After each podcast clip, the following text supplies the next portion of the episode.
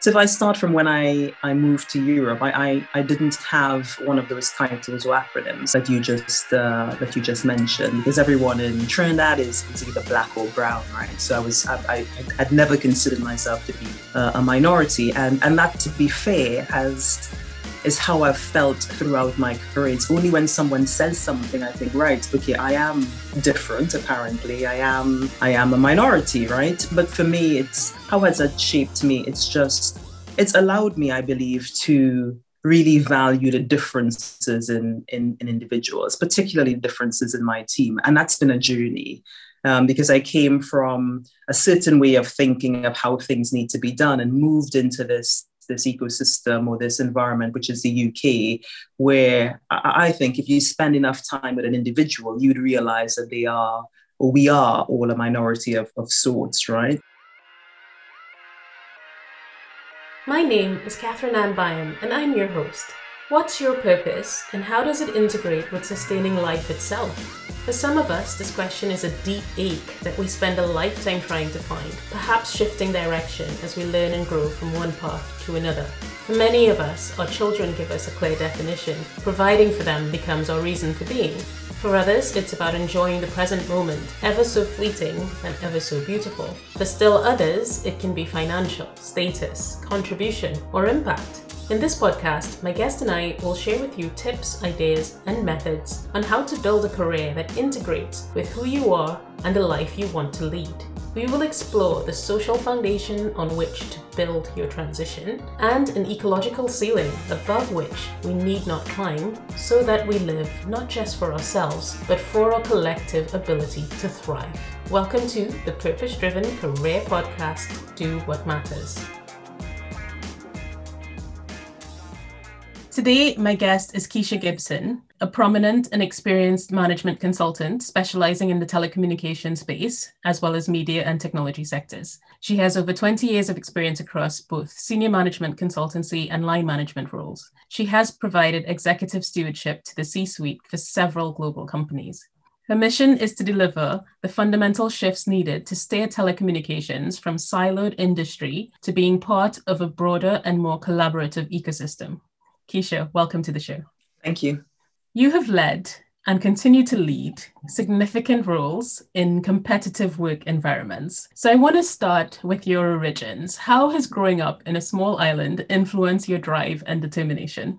Good question. So I grew up in Trinidad and Tobago and my family, most of my family is still there. I, I, guess in Trinidad, we have a mix of British as, as, well as American influences. And as part of that, you believe, or at least I was taught to believe, that the art of the possible is possible, if you know what I mean. I remember going to primary school and the teacher there asking me what I wanted to be when I grew up. And I said, oh, I want to be president of Trinidad and Tobago. So I always had some sort of drive and ambition to be in a role where I could make a fundamental change. And obviously, that was supported by how I was brought up with my parents. They pushed me to apply to the best of the best schools. And so I applied to Wharton in the US, got a full scholarship for that.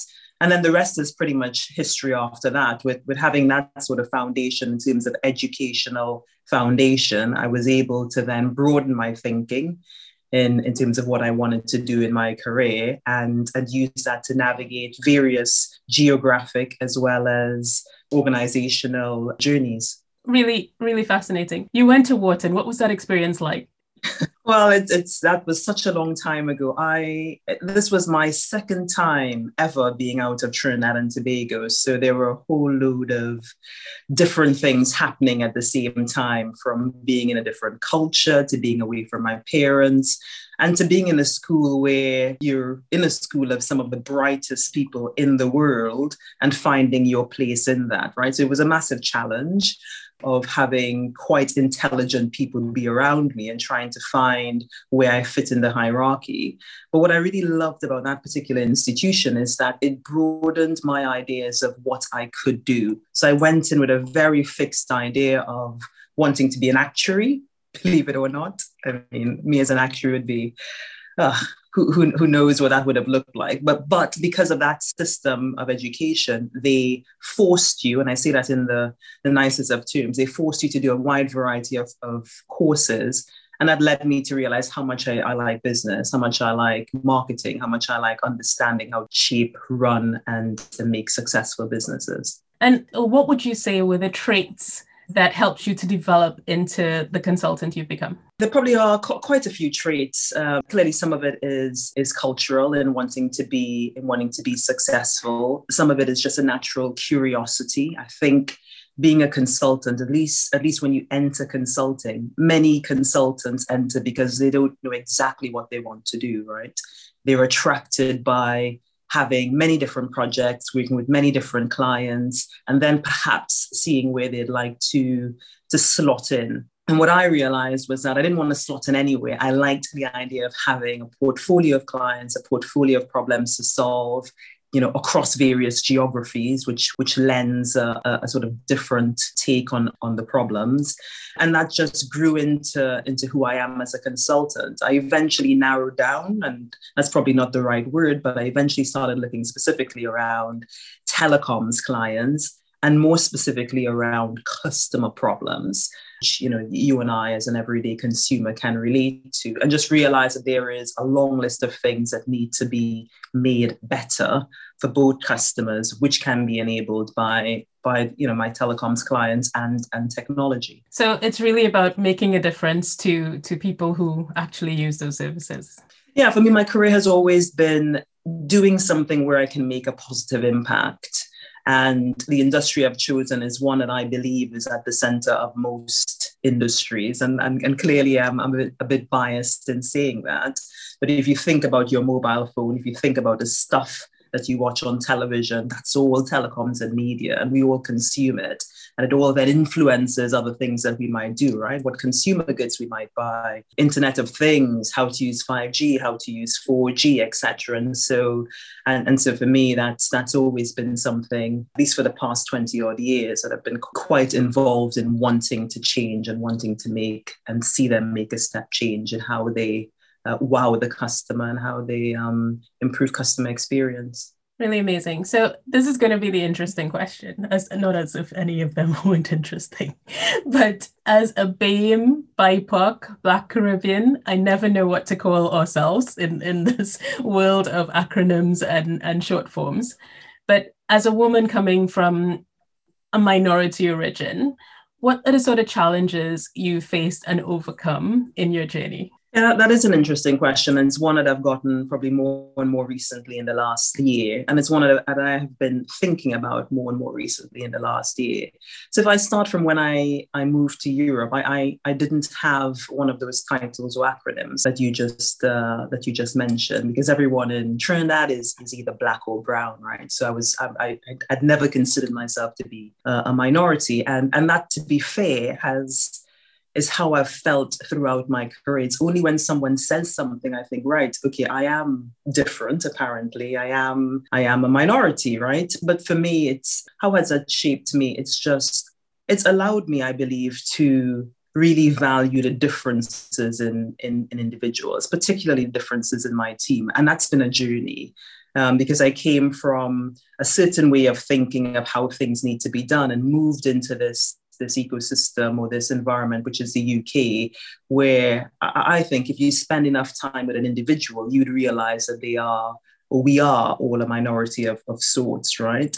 So there was a lady in my team who had never done consulting before. She's dyslexic, you know, that she is a minority. There's a British guy in my team who, you know, at a point in time when when this wasn't the this wasn't the trend, liked to have his hair long, didn't like to shave it off, had a massive beard. You know, he's a minority. And, and what I think we've been taught, at least in the past, is that, right, we need to probably have a little chat with these people, right? We need to tell him why he needs to shave because that's what he should do.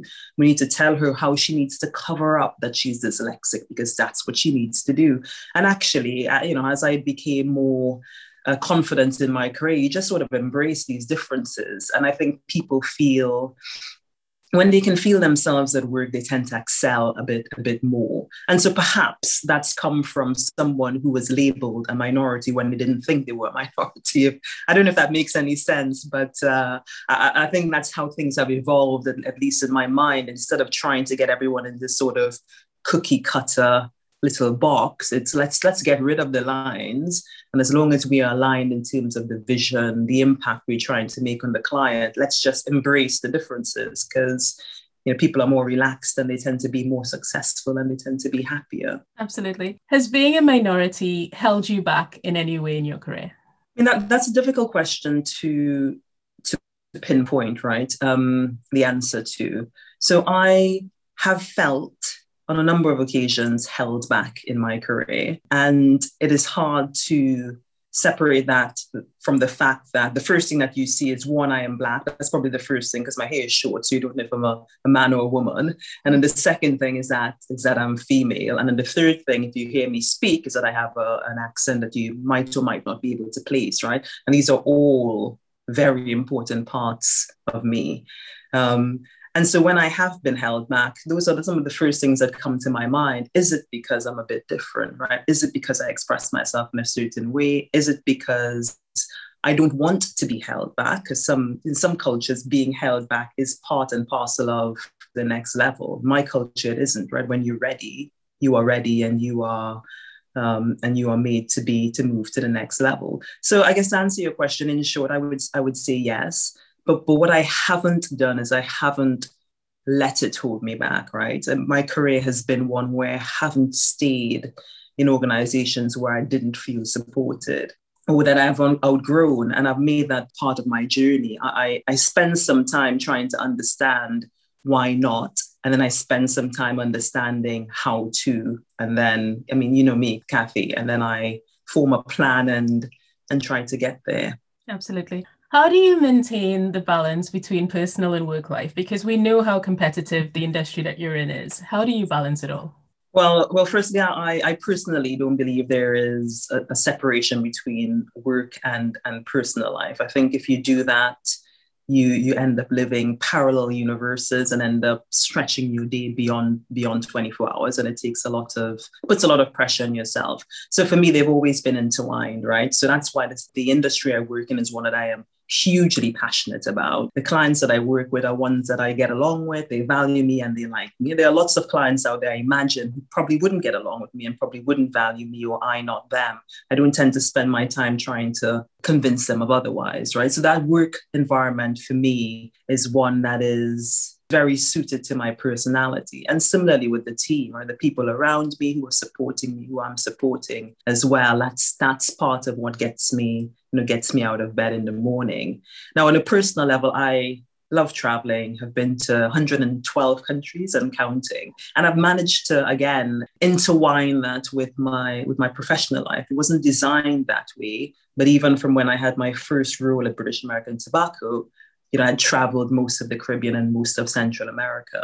And then when I moved to Europe to do my MBA, I did a bunch of traveling then. And then when I worked for various companies like Deloitte, for example, I worked on every single continent except for Antarctica. So I was always ready to, to go and experience those cultures and to see how I could help those other organizations and those other clients to, to do something a bit different and to be a bit more successful. I'm certain that there are many women watching this program who want to be you. What advice would you give them? Well, the first advice is don't want to be me, don't want to be anyone else. I think I, I, learned this uh, probably late in my career that the most important thing is to be yourself, to be authentic, to back yourself, to know how much you are valued and why you are valued. What's brought that to light for me was as part of International Women's Day, I opened up my calendar on, on LinkedIn and on Instagram, and about 10 women that I had not met before slotted some time in, in my diary. And the one thing that was very, very common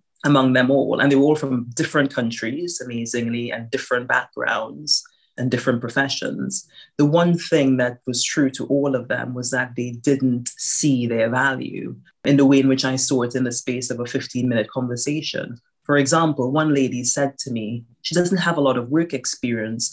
She has a PhD, but she doesn't know how to get into the workplace. I said, You have what? A PhD? Are you kidding me? That is one of the most valuable things that, you know, most people who are interviewing you will be less educated than you are.